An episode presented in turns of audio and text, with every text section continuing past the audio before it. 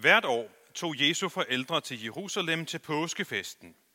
Også da han var blevet tolv år, drog de derop, som det var skik ved festen. Da påskedagene var omme, og de skulle hjem, blev drengen Jesus i Jerusalem, uden at hans forældre vidste det. I den tro, at han var i rejsefølget, kom de en dagsrejse frem og ledte efter ham blandt familie og bekendte. Da de ikke fandt ham, vendte de tilbage til Jerusalem for at lede efter ham der. Og efter tre dage fandt de ham i templet, hvor han sad midt blandt lærerne, lyttede til dem og stillede dem spørgsmål. Alle, der hørte det, undrede sig meget over hans indsigt og de svar, han gav. Da forældrene fik øje på ham, blev de slået af forundring, og hans mor sagde til ham, Barn, hvorfor gjorde du sådan mod os? Din far og jeg har ledt efter dig og været ængstelige. Men han sagde til dem, Hvorfor ledte I efter mig? Vidste I ikke, at jeg bør være hos min far? Men de forstod ikke, hvad han sagde til dem. Så fulgte han dem tilbage til Nazareth, og han var lydig imod dem. Hans mor gemte alle ordene i sit hjerte, og Jesus gik frem med visdom og vækst og yndest hos Gud og mennesker. Amen.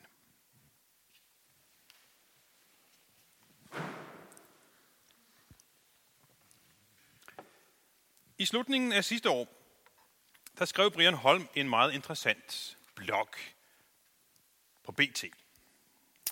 Lad mig lige illustrere den.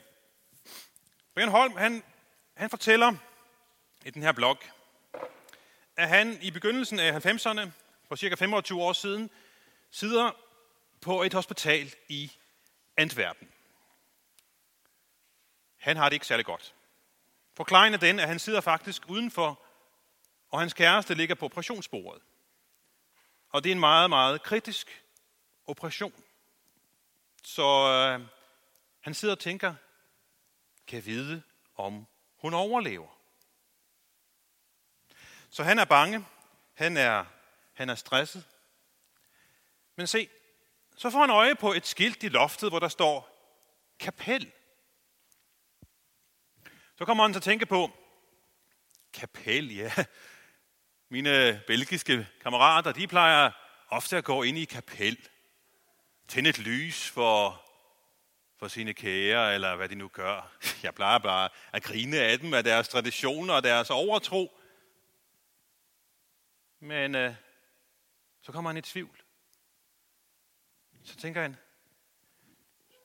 skulle jeg, skulle jeg gå derind? Min kæreste er jo i livsfare. Han, han begynder at overveje, skal jeg gå ind i kapellet? Det ville godt nok være en meget, det ville være en, noget anderledes, end det, man normalt tænker. Men han gør det. Så han går efter kapelskiltet. Inde i kapellet finder han et, et lys. Tænder det for sin kæreste, der er i livsfare. Og nu han er herinde, ja, sætter han sig, og så beder han sit livs første bøn, skriver han. Aller første bøn i sit liv. Og så siger han til Gud, Gud, hvis min kæreste overlever, så lover jeg dig, at jeg vil gå til gudstjeneste, gå i kirke resten af mit liv. Og så skriver han, en aftale er en aftale. Min kæreste overlevede, og jeg begyndte at gå i kirke, siger han så. I første omgang, mere af pligt end af lyst, indrømmer han så i sin blog. Helt klart. Men så sker der det interessante, fortæller han, at jeg begyndte at lide det. Jeg begyndte at nyde mine kirkebesøg. Jeg Og han fortæller, at han især nød at kunne, kunne tænde et, et lys for sine nærmeste, men også at, at tænke over de dystre ting i sit liv. For eksempel, at han mistede sine øh, bedsteforældre og en, en fætter, som døde ved selvmord og lignende. Nogle af de barske ting i sit liv, kunne han have råd til at tænke over, mens han var i kirkerummet. Og også bede en bøn for dem, som, som har det svært. Så han begyndte at nyde sine kirkebesøg. Og så fortæller han et billede. Han siger, Mentalt kunne jeg have det som om, at når jeg gik ind i kirken, så var mit batteri på én streg. Da jeg gik ud af kirken igen, så var det fuldt opladt. Han fik ny energi. Og nu, femogtyve år efter sit første ufrivillige kirkebesøg, så går han stadigvæk i kirke forskellige steder. Han sætter pris på det. Han sætter pris på at få lov til at sende et lys, bede en bøn, tage en, tage en snak med præsten. Og han synes, at det skulle andre mennesker også gøre. Og så siger han til sidst i sin blog: uden at kunne bevise det, er jeg rent faktisk sikker på, at der vil være færre med stress, depressioner og sortsind, hvis folk gik oftere i kirke og modtog valium for sjælen. Og så siger han til allersidst: det er også pokkers fantasiløst og kedeligt at forestille sig, at der ikke findes noget mellem himmel og jord. Bedre reklame for kirken kunne vi ikke ønske os, må jeg sige. Det er en, en dejlig blog, som sikkert mange mennesker har, har læst. Og han har virkelig fået øjnene op for noget af værdien ved det at søge til Guds hus. Maria og Josef, de søgte også i Guds hus efter deres egen søn. Men han undrede sig over, at de behøvede at lede. Hvorfor ledte I efter mig? Vidste I ikke, at jeg skal være hos min far?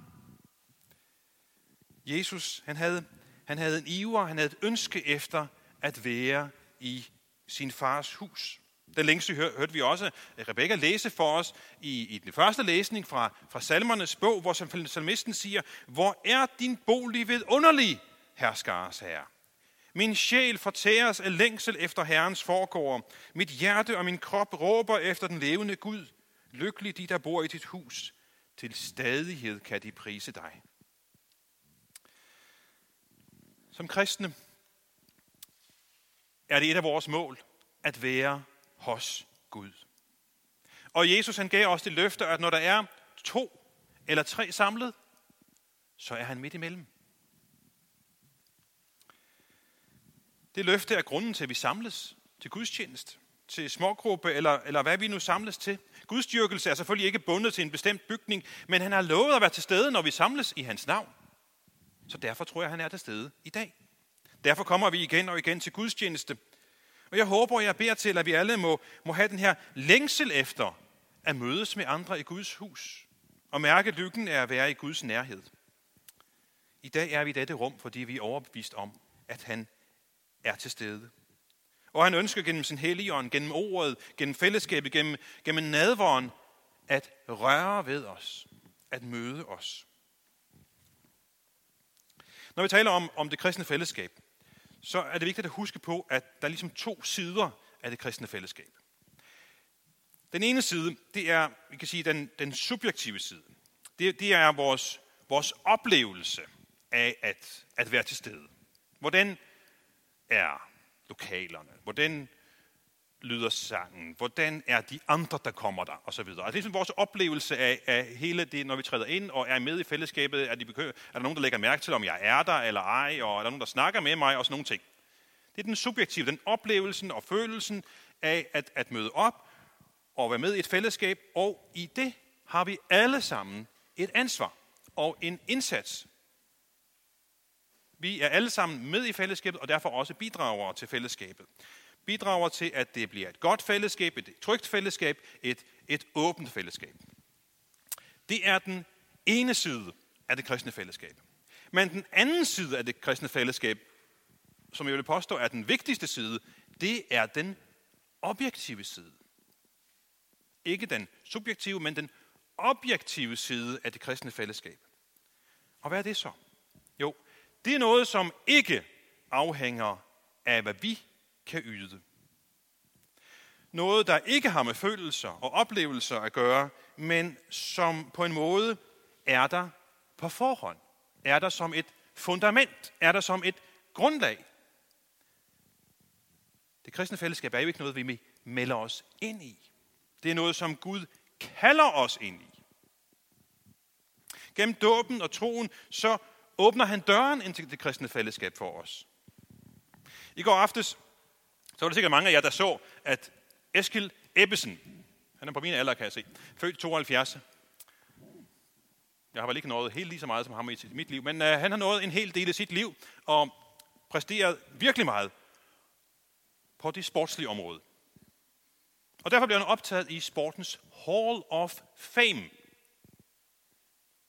På grund af det, han har præsteret, ikke sandt? På grund af hans præstationer. Og de er imponerende. Jeg synes virkelig, han har gjort en meget stor indsats. Og derfor synes jeg, det er helt fint og fortjent, at han er med i, i sportens Hall of Fame. Det kristne fællesskab er ikke Hall of Fame. Det er ikke et præstationsfællesskab. Det er et nådefællesskab. Ikke et præstationsfællesskab at blandt dem, der har kvalificeret sig til at være noget specielt. Nej, fordi det er først og fremmest, og hvis vi lige kigger på det her billede her, så er der en person, der stikker op her, og han er formet som et kors, ikke sandt? Det kristne fællesskab er først og fremmest et fællesskab med Kristus. Han er centrum for det kristne fællesskab. Vi hører til ham. Vi er hans børn. Vi er grene podet ind på ham. Og det er enormt vigtigt, at vi er også bevidst om denne grundlæggende, denne objektive og allervigtigste side af det kristne fællesskab. At fundamentet først og fremmest er vores fællesskab med Kristus. Det er grundlaget for det ydre fællesskab, det oplevede fællesskab, det følte fællesskab, som vi kan, når vi mødes med andre af Jesu disciple. Fundamentet er fællesskabet med ham. Og netop den unge Jesus hører vi om i evangeliet i dag.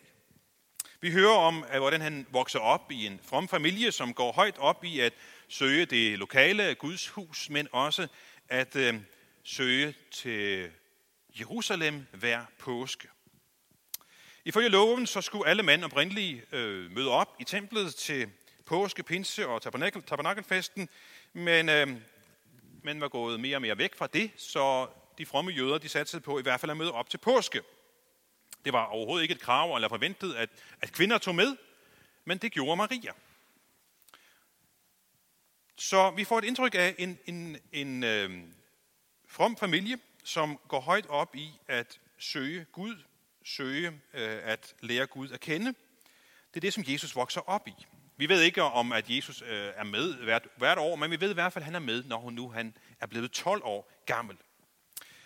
Det tolvte år, det var det sidste år i, øh, i forberedelsen øh, for en dreng, inden han fuldt ud kunne deltage i det religiøse liv i synagogen.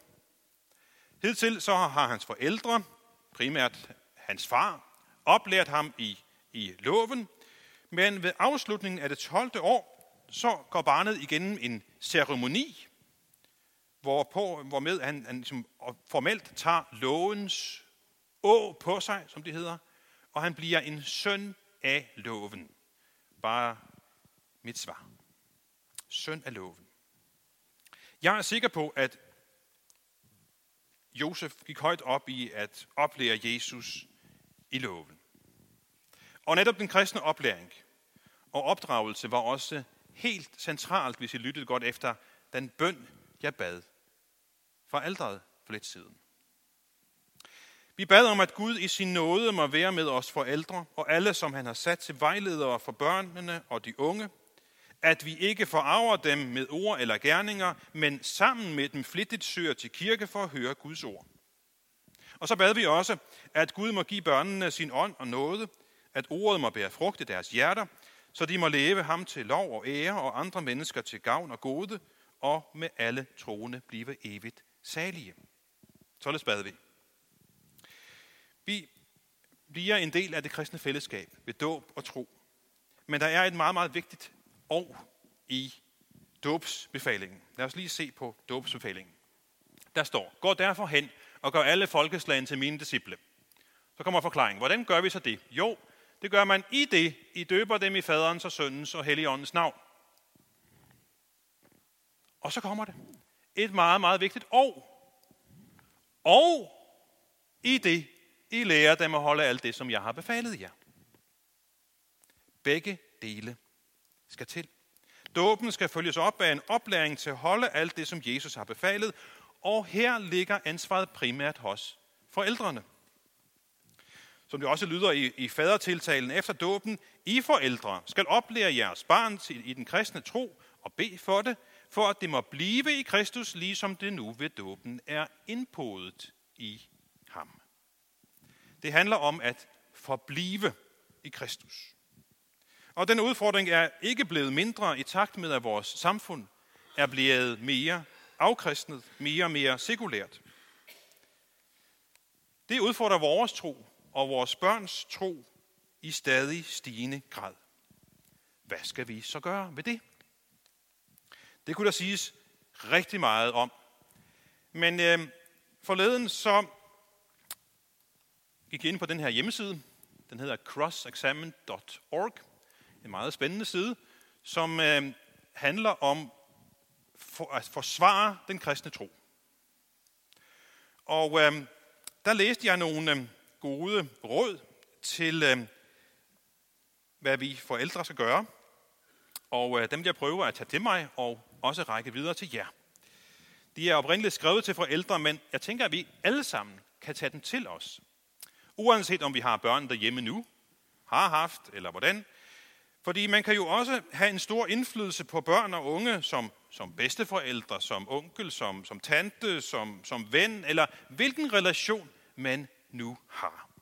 Så derfor skal vi alle sammen lytte efter og lade os blive udfordret af disse overvejelser. Det første af de fem punkter er, at forældre bør uddybe egen forståelse af kristendommen. I en sekulær verden vil børn og unge ofte møde udfordringer til troen, især fra ateistisk hold. Ateisterne er ofte velformulerede og velbegrundede og velforberedte med gode argumenter imod Gud og de kristne.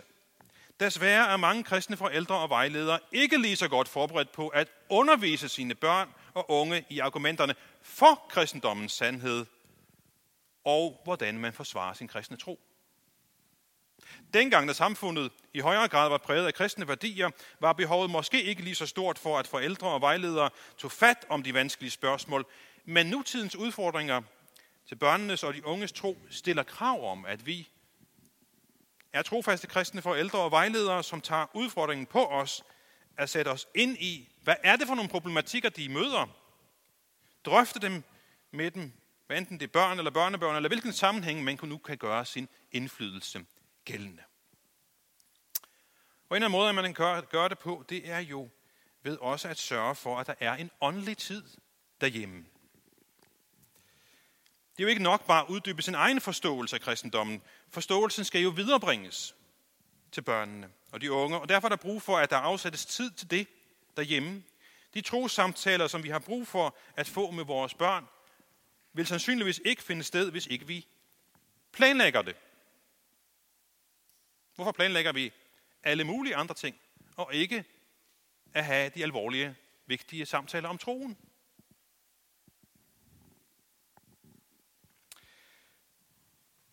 Det tredje råd er, at forældre bør studere Bibelen sammen med sine, sine børn. Undersøgelser viser, at mindre end ti procent af kristne familier gør det. Hvis vores børn skal erfare, at vi, hvis de erfarer, at vi ikke bruger tid på Guds ord sammen, så er der en meget lille sandsynlighed for, at de vil se Bibelen som den vigtige og autoritative bog, som vi påstår, den er. Det giver ikke nogen mening at tale om Bibelen som Guds ord, hvis vi i praksis ikke behandler den sådan. Bibelen er jo også skeptikernes foretrukne angrebsmål.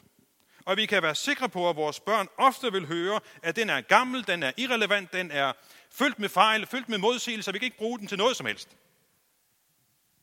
Hvis vi ikke jævnligt studerer Bibelen, argumenterne fra Bibelens sandhed osv., sammen med vores børn, ja, så er der en fare for, at Bibeltiden bliver ligeglad med, hvad den siger. Vi kan ikke forvente, at vores børn vil mene, at Bibelen er sand og vigtig, hvis vi ikke giver dem årsag til at tro, at den er det.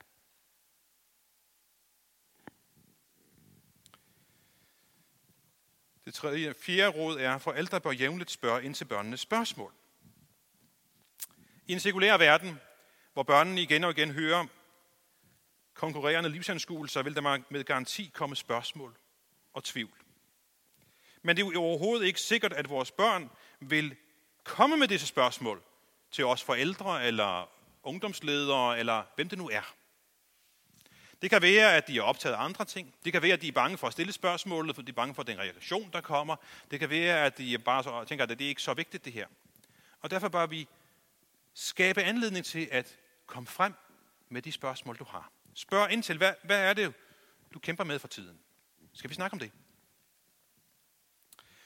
Og det femte og sidste råd, som jeg læste her, det var, at forældre bør selv tage initiativ til at bringe de vanskelige spørgsmål på banen. Hvis man jævnligt opmuntrer sine børn til at stille spørgsmål til den kristne tro, så vil man få mange gode samtaler. Men der er en stor fare for, at mange af de vigtige spørgsmål, som det er vigtigt for børnene og de unge at være forberedt på, vil de ikke komme i tanke om at stille til os, før det måske er for sent. Derfor skal vi som forældre og vejledere selv bringe nogle af de vigtige spørgsmål på banen. Det vil utvivlsomt høre om disse temaer fra skeptikernes side senere i livet, så er der ingen grund til, at de ikke skal høre om dem fra os først. I trygge omgivelser. Den unge Jesus var i samtale med de lærde. Han udviste imponerende indsigt. Vi får aldrig den samme indsigt som Jesus, men vi forældre, vi bedsteforældre, vi onkler og tanter og vejledere for børn og unge, vi har en afgørende rolle i at give de unge den nødvendige indsigt, så de bliver bevaret i fællesskabet med Kristus hele livet. Der er lavet forskellige undersøgelser, hvor man har spurgt børn eller mennesker, som er vokset op i et kristent hjem, og som har forladt den kristne tro. Hvorfor gjorde I det? Den årsag, der går igennem flest gange, det er, jeg synes ikke, at jeg fik svar på de spørgsmål, jeg gik og tumlede med.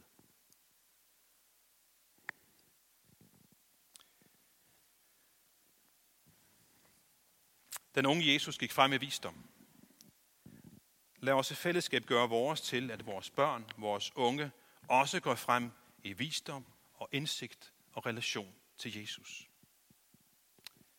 Og Gud hjælper os til, at vi i ord og gerning giver børnene og de unge en klar erkendelse af, hvem Gud er, så de oplever det som livets lykke, og de får lov til at være Guds børn. Amen. Og lad os nu rejse os og med apostlene tilønske hverandre, hvor Herres Jesu Kristi nåde, Guds kærlighed og Helligåndens fællesskab være med os alle.